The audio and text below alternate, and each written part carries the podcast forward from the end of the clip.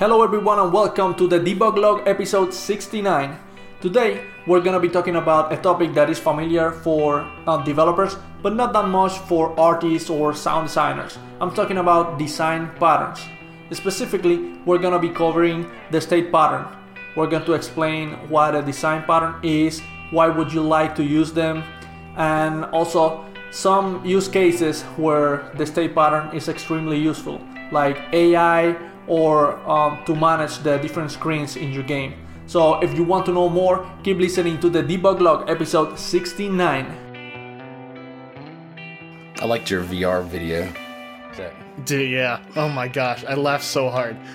I don't think it was bad. It wasn't anybody like except No, for know, some. I- I was the worst just ones are those but- people like the worst one. That girl fell. Oh in my the god, wall. she, no, the first one, the, where the kid tried to put his hand down on the table and just fell forward. Yeah, that he. Yeah, he smacked. I'm it, too. pretty sure he knocked himself out.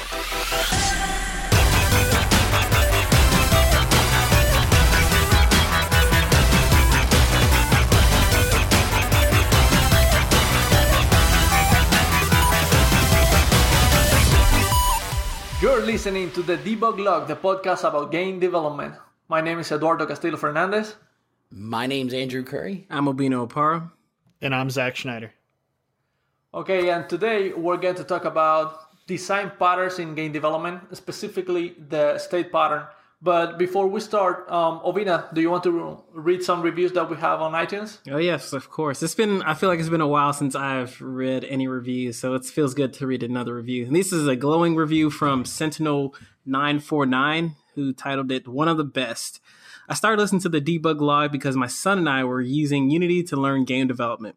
This is the best programming podcast I have listened to, and the regular episodes help keep me and my son motivated in our game development journey. I know how much work this can be, and I really appreciate the podcast and effort. Keep them coming. I'm sure this will inspire the next generation of great games. Oh, jeez. Nice, that's Shucks. awesome. Oh, shucks. yeah, appreciate Changing it. lives. Yeah, exactly. Cool. And So, If you want to write a You review, go to read iTunes. Leave the reviews. exactly. Uh, that was a little awkward ending, but yeah, if you uh, just keep writing those reviews, they really, really help. It's fun reading them, like uh, we've always said. Uh, and we got to catch up on reading some of these reviews. We got a lot in the tank, uh, a lot of good reviews coming, and we want to keep keep the good vibes flowing and and keep our ratings up at iTunes because that helps us as well. So awesome. Thank you, Ovina. So, guys, like I said before, we're going to talk about today about design patterns, uh, the state pattern specifically. And today is going to be first, we're going to um, go through what is a design pattern, um, just mention a couple of them. Um, then we'll go in more specifically uh, the state pattern, what it is, what problem it solves, and we're going to talk about some of the implementations. I'm pretty sure there are a bunch of them out there, so we just have enough time to talk about um, a couple.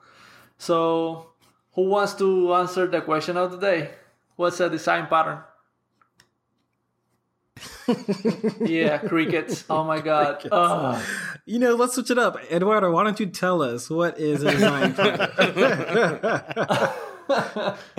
okay, so a design pattern is um, a solution to um, a problem that is already like the solution is already established. Like so many people um, develop and the same solution in similar ways. So once that solution has been um, known, is established as a design pattern. So, for example, you have the singleton, the state pattern, the um, observer. So, so many solutions that already are the same.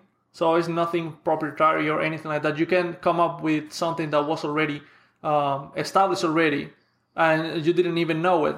It's just a name to a popular solution for a pro- for a problem. Eduardo, I'm a game developer. I don't have time for this crap. why do why do design patterns matter to me though? Because you don't want to reinvent the wheel. Oh, okay, I get it now. You get it now. yeah, basically design patterns are super useful um, to because you have a set of solutions already, and you know they they solve common problems that you have. So like structuring your your uh, application, how to uh, implement an AI and stuff like that, how to optimize your game, and you want to make use of those. And you know that solution has been proven. You don't want to come out with like everything from scratch. You want to reuse as much as possible. Yeah, I remember when I first like discovered design patterns. I remember I was working on. Um, I think I was doing something with states and just doing like a a simple state machine that uh you know at least I, when I was building out I thought it, I thought it was like um oh this is I'm a genius I'm creating this you know state driven game right now and I was like I was really feeling myself and then um eventually someone told me like oh you just did a state machine and I looked it up, you know, looked up state machines on design patterns, and I was like, oh my god, I can't believe I wasted like a week Yeah. doing the state machine. That's what I was about to say. Everybody, quote unquote, discovers design patterns. Yeah. You're like, it's like, look what I've made in my lab. This is amazing. and, and then it's like, oh yeah, that that's a design pattern. You can just look at that. It's like, hey. yeah, it, it's actually Like, can be that's done in actually like better five than lines, mine too. too. Yeah. But yeah, Yeah, I think that happened to me too. Um, specifically with the state pattern, um, I made like a switch, and I I had the same reaction that you had, uh, Alvina. I was like, "I'm a genius," and then it, no, no, you're you're not. That's already done. yeah. So um, once we discussed what's the design pattern, uh, like, and and you know some of them, like I mentioned, the singleton state machine observer. Uh, do you guys know like another popular one? Uh, there's there's plenty. There's um, what's the one? I guess observer is like the event driven listener. Um, what else is there? The Give me a factory, second. I factory, yeah, yeah. factory one. Yeah, factory pattern. Uh, uh, you know, actually, it was just talking generally about design patterns. I think one of like the things that we've that I've heard in the past, especially from like ex- even like from experienced developers, is like you know why I don't understand why people really use design patterns. It's, it's just as easy to create a solution, you know, from scratch, or that again, you know, there's like been this age old debate about whether to use the design patterns or not. I don't know if am I speaking out of turn there, or is, that, or is that No, that's something good. I think have- I think because well, this is a. I think in general we want to cover a lot of these design patterns, so this is a good conversation to have right now Okay. about the relevancy of design patterns. Because sometimes even yeah, Eduardo, we'll get to Singleton at some point, but he wrote that Singleton article and it Yeah. got the most Oh feedback God, yeah. of anybody. because people, like, no, that's an anti-pattern. And some other people, oh yeah, that's an awesome idea. I was like, oh. Yeah, because people, yeah, game development's weird because I mean, you could theoretically, we've talked about this before. Mm-hmm. There's not as much. I mean, I guess that nowadays when you have updates to games and they're living things, it's a little bit different. But usually, compared to something like web dev, where you have to constantly put maintenance on it, so having established patterns is really important, so other people can look what you're doing and see what's. With games, it's like it could be this mess, and if it works, ship it. Who cares? It works, and then we're out. You know, we're going to the next game. But design patterns help because it's like, I mean, I guess you could they either help in efficiency or also in optimization a lot of times with games, right? Because No, and oh. extensibility too. right, and and and and that really helps. And I, but it really they're people take them at different parts of their journey, right? Because when you start off, you're just it's just a mess of code and hard coding everything and doing all this junk. And then, like I think Eduardo in that Singleton article, he was saying, if you're not doing any of that stuff, start trying to do singletons. Mm-hmm. But then he had a lot of people who are more advanced come in and go, well, singletons, you shouldn't use that at all either. He's like, well, that wasn't what he was saying. He was saying if you're at a stage where you're using nothing, using some structure, and then maybe you get better beyond that and use more elaborate things. So yeah, it's a varied audience to who we're talking to sometimes with design patterns. Yeah, and and I don't know. Even those folks that argued, I, I think it's all uh, was it relative or contextual, like when and Right, why right. you use a certain design pattern. I mean, I wouldn't say never use singletons ever, or I wouldn't say never use state machines or observer or factory, et cetera, et cetera. I think there are times and places and applications, whether it's a game or not a game, you know, where these design patterns and structures uh, of you know how you're coding a certain solution just makes sense or make more sense than having to rewrite something, you know, I don't know, maybe you're using an array or to do a, you know, state machine or like you said, a switch statement or, you know, a linked list, you know, just doing something completely different. And, and there's easy structured way of doing a certain design pattern. So I don't know. Well, anyway, that's, that's my, and I think there's always context and, and where's and Right. whys and when you can use a design pattern. I don't think it's ever a, a no thing.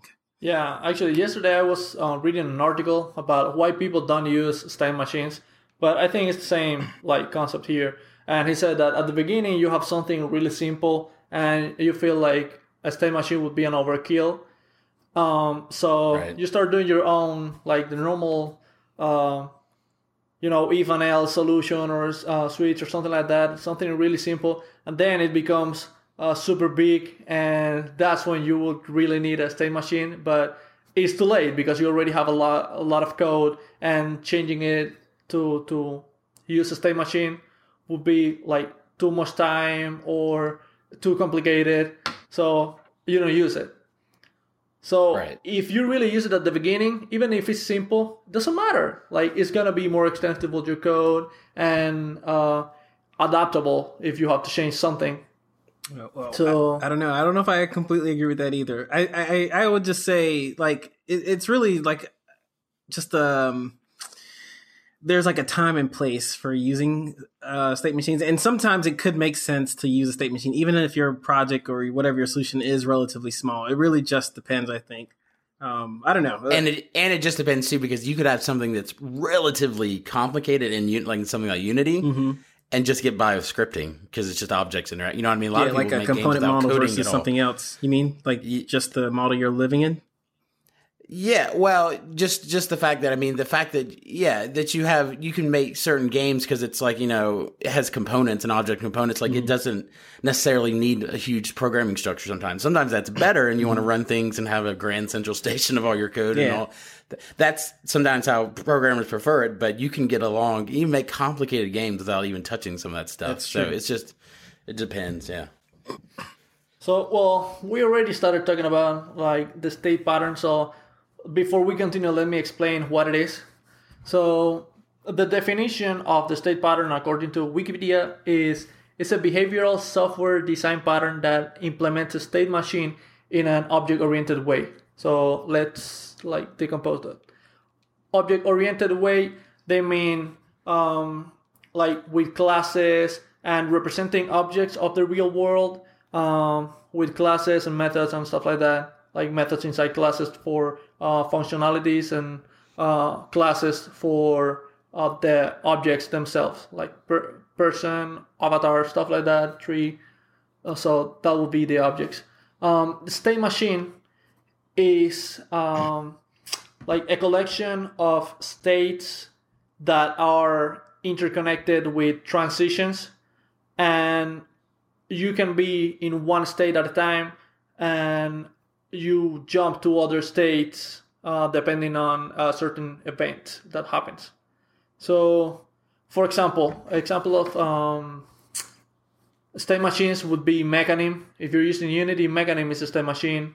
Or sometimes when you're working in a game and it's too complicated and you really want to see uh, like the uh, game flow and you draw a square and then you draw like uh, an arrow to another square and you see okay it's going to do this and then it's going to that's a state machine too so it's as simple as that Well, the, yeah, the first time I, the, I think a lot of people when you do games, first time you ever when you start making your own simple one, or maybe this is what you did, Avina, it's when you're trying to do scene management, Yeah. like screen management. Because I did that and when you're doing projects or trying to oh make a little web game. When you're making a game without a framework, sometimes it doesn't have that. You're like, I need to know that it's on the menu screen now. I need to know to transition to the fight screen or whatever it is. You know, that's a that's a common use for state machines, I think, in games. Yeah.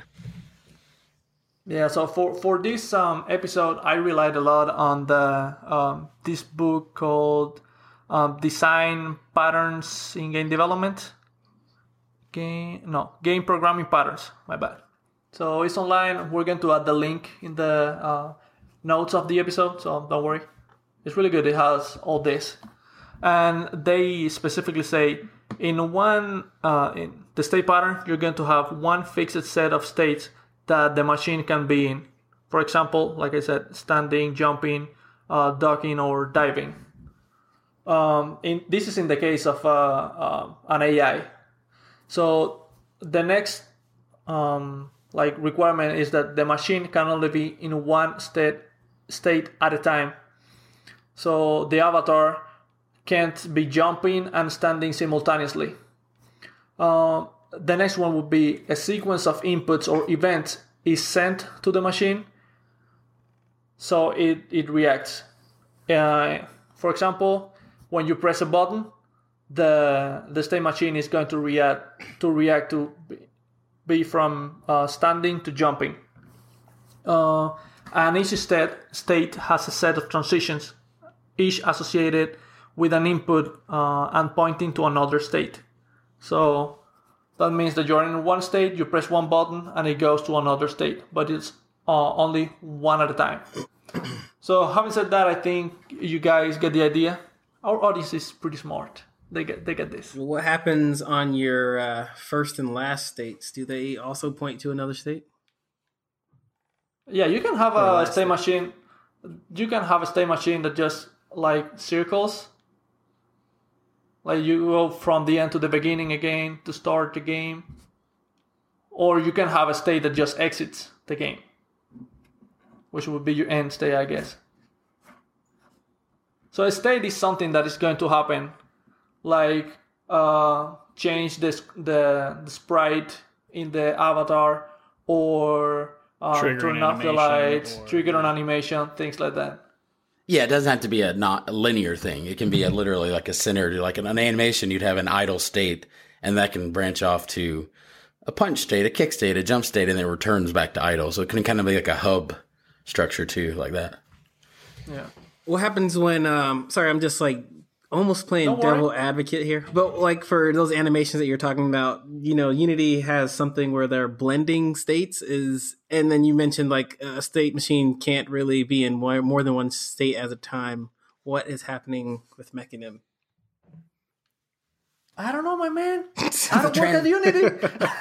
just kidding. Just- uh, I don't know. I guess there are. yeah, I, I think it's just like Yeah, the I don't know animation what's going on transition in that. That's the case. transition because you could Yeah, argue yeah. that it switches state and the animation's catching up or something. You know, Yeah, I think it's, It's just like it's running the animation. It's Yeah. classified in the animations and that's it's DJing. It's, that's what it's doing.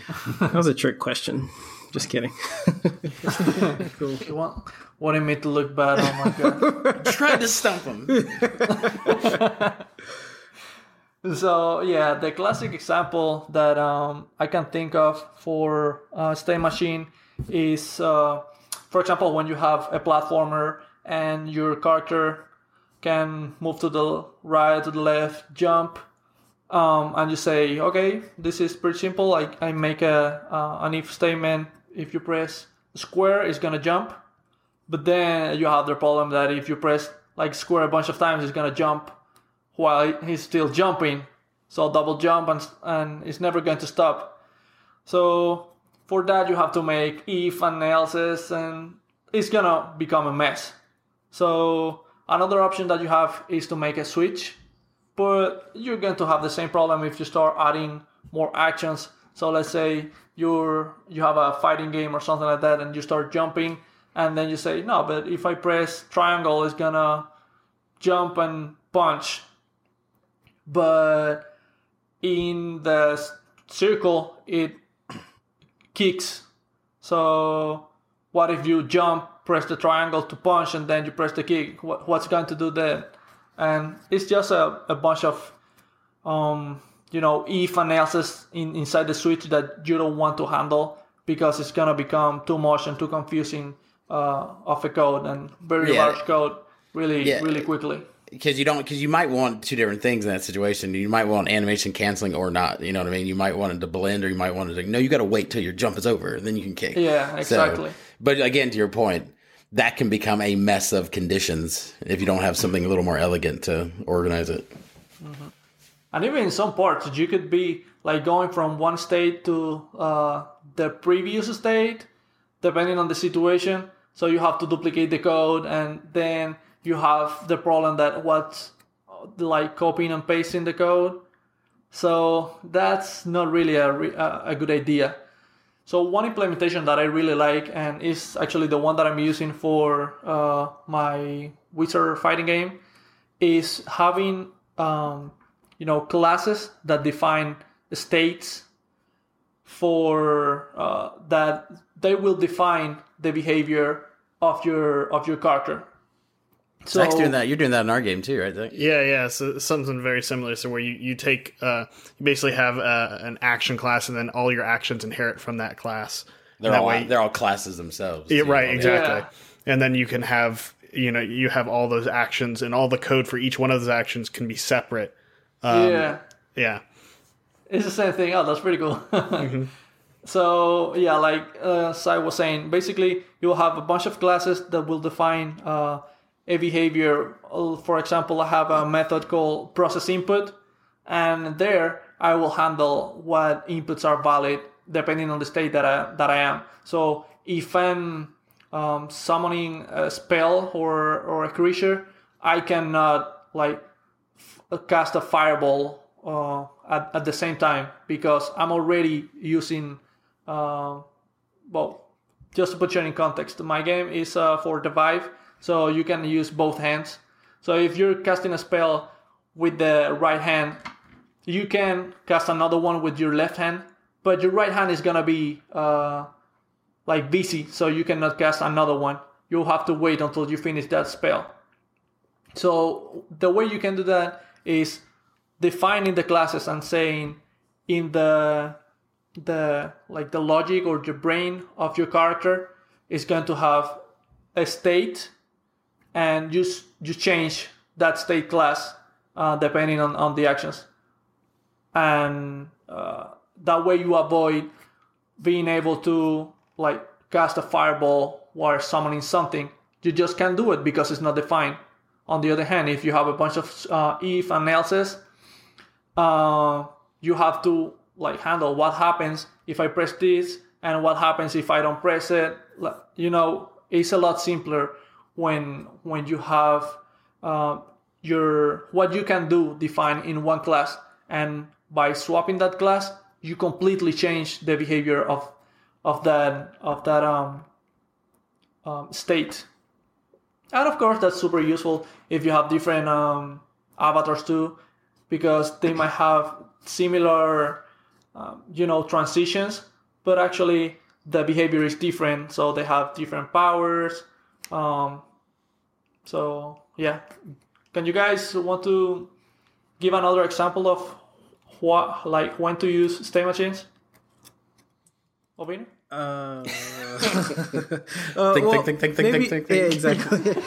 maybe not uh, another example, I guess, but we could just, I guess, we, I think we've kind of touched on this already, but just like the different use cases for where you would use a state machine. We've mentioned like actual, you know, player input or, you know, player controller type states where you're like you're sitting, standing, or animation states where you're actually playing animation to sit, playing animation to stand, kick, fight, etc. And then there's like what Andrew mentioned is the gameplay uh, or game state. Uh, where you would have like login state, where maybe you're logging into the server, you have, you know, create, ca- you know, create character state or you know combat state or you know matchmaking state, etc. This is more Right. for like a multiplayer state, but you just can have like the game state, or like the state the game is in at any particular time, which is also switching and transitioning between states. And and like Eduardo said, those are all not modular, but like um, encapsulated maybe? Or encapsulated in the sense where you know the functionality for that state is just in that that particular class. And as far as implementation i think we were kind of talking about like the switch statement versus the classes but you know usually you'll see like state machines you know always making use of like like zach said you know he's inheriting from a common class maybe like i state or i you know i state machine or state I don't know, whatever. Just eight state, but it's like it just inherits all because there's going to be similar function, like Eduardo mentioned, for every state you're in. You're going to have a you know on enter or you know on enter on exit or transition states. Um, so all those can be shared across all your states, whether you're doing gameplay states, animation states, or character states. So I think that's why it- it's it's a highly used you know design pattern. Uh, it's kind of implemented uh, pretty much the same way. I think that's why there's a lot of similarities between even Zach's, you know, implementation and Eduardo's, uh, because it's kind of I wouldn't say there's one way, but there's like one good way to do it. It's just like having that inherited states Yeah. and just transition states between the two. And there's an enter on exit.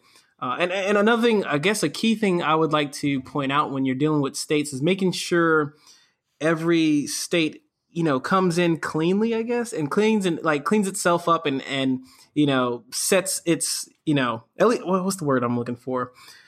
I guess Reset? just oh yeah resets or just making sure it maintains its awareness. Freshness.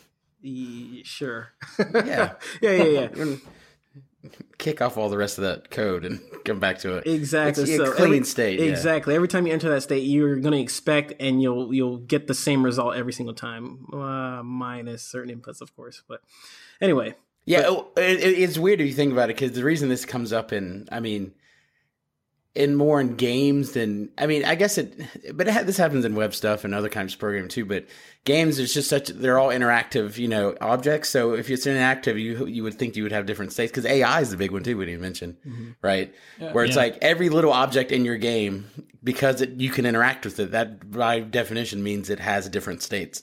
you know what I mean? Mm-hmm. So each of these things, like you said, are just these mini little universes of states. So Yeah. that's why it's so. This one's like the big, big one for game development because it's there's a bunch of little universes in your games where you need to keep. The first reason when I needed to start using it is first is to organize, but to keep track of them. You know, it's like where is this right now? What am I doing? And then move on from there to do some more kind of complex object oriented stuff. yeah. Actually, speaking of, to you you mentioned like to kind of manage things or manage your states or manage your game. Usually, you'll have like a, a state machine manager or the state machine is actually housing all of these states. So that way it knows you know what the first state is and what the last state is and what states are in between. So you'll usually have like those two pieces of your state machine design pattern where you have the state There- manage You're talking about for like managing the states of the game in general, or something more specific like an AI? both. I think even for ai player character or the game state you'll need something that's going to manage when things are switching and what they're switching to. Well the individual state can say hey i'm gonna my next state is going to be this or my previous state is going to be this or my fail state might be this you know? That that's something you can set up within the state uh, but usually you'll have something that manages so where you can call your manager and say hey what state am i in? Uh, what's the next Oh, state et got you. Yeah, yeah, yeah. anyway. Yeah, so it's like this is uh, more like- implementation talk i guess Yeah, exactly. It's, it's more about like what do you prefer and what do you really use. Uh, because I know you use uh, state machines a lot, like specifically the Switch implementation for uh, like managing the screens of your game. Um, in my opinion, that's that's a perfect solution for uh, like screen management because you don't have to have like so many crazy uh, classes and stuff like that. Well, you might, but in my opinion, I haven't had to use it. So for just handling screens with the Switch, I'm fine. Like it has, it's clear. I have all the different screens that I that I need. But for an AI, I do prefer the class implementation. So Well, the class implementation makes steps a lot of times when it, it feels like the, the states get a little more kind of solid and into more object oriented as Yeah. complexity comes because you need it. Because also, I mean, if you just do that with the switch, the problem you have that method is that it's not dynamic, you know, and you can't add Yeah. state on the fly, which you can do if you just add another class and then it can just switch. It doesn't care what it's switching to; it just knows it's switching to that state, you know. So uh, that that's really the benefit of as they go from even no state machines to simple state machines to more elaborate is that it makes complex things very simple and elegant, and where you don't have a thousand conditions. Yeah. Like if this equals that, and it also equals this, but it's greater than, than move to scene four. You know, like truly, kind of truly, I think the argument is really just elegancy and I guess readability and reusability because Yeah. you could, you know, program a whole game in a single class if you. I mean, you could. I mean, I don't know what kind of game it would be, but it's possible. So just like the same with states, you can pr- you can put all your states in a single class, but it's might it's not going to be extensible. It's not going to be hardly reusable. It's probably going to be you know used only for that game. So that's why people you know favor object oriented design and stuff like that, and building out classes and state or states as classes because it allows for that extensibility and reusability and just you know ease of code. So I think that's well done. yeah. Yeah. Uh, so I think that has been all for the class today. uh, we're gonna take a break and uh, we will be back.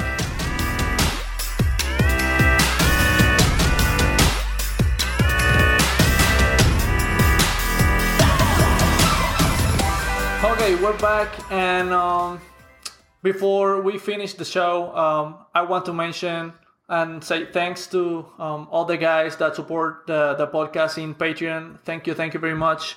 And um, if you want to help us out, go to patreon.com slash the debug log and make a pledge. It will be um, a, lot to us. So um, thank you very much in advance. And Zach, do you want to tell them about the debug lounge? Sure. The the debug lounge is our uh, super exclusive Facebook group uh, where a bunch of devs can get together and, and talk about uh, problems they're having, or just uh, talk about the progress they're making on their projects, things like Or that. post VR fail videos.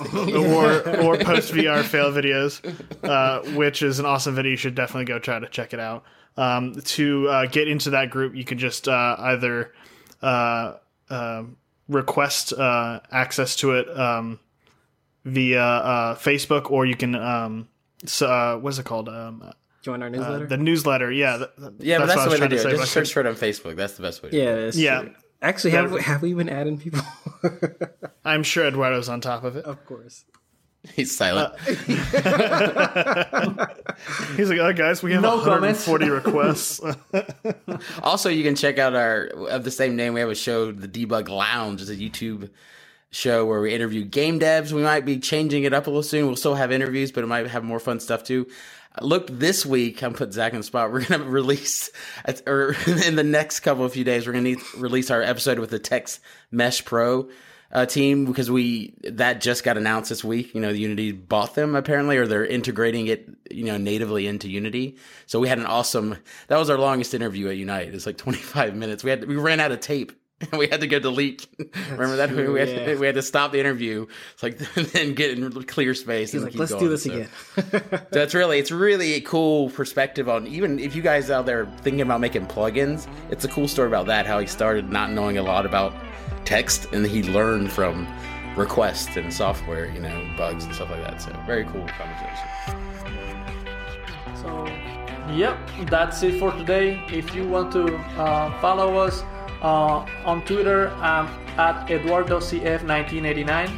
i'm at andrew underscore curry I'm at OhBeanz. It's O with an H, Beans with a Z. and I'm at Wookie Jumper 42. Okay, and see you guys. Bye.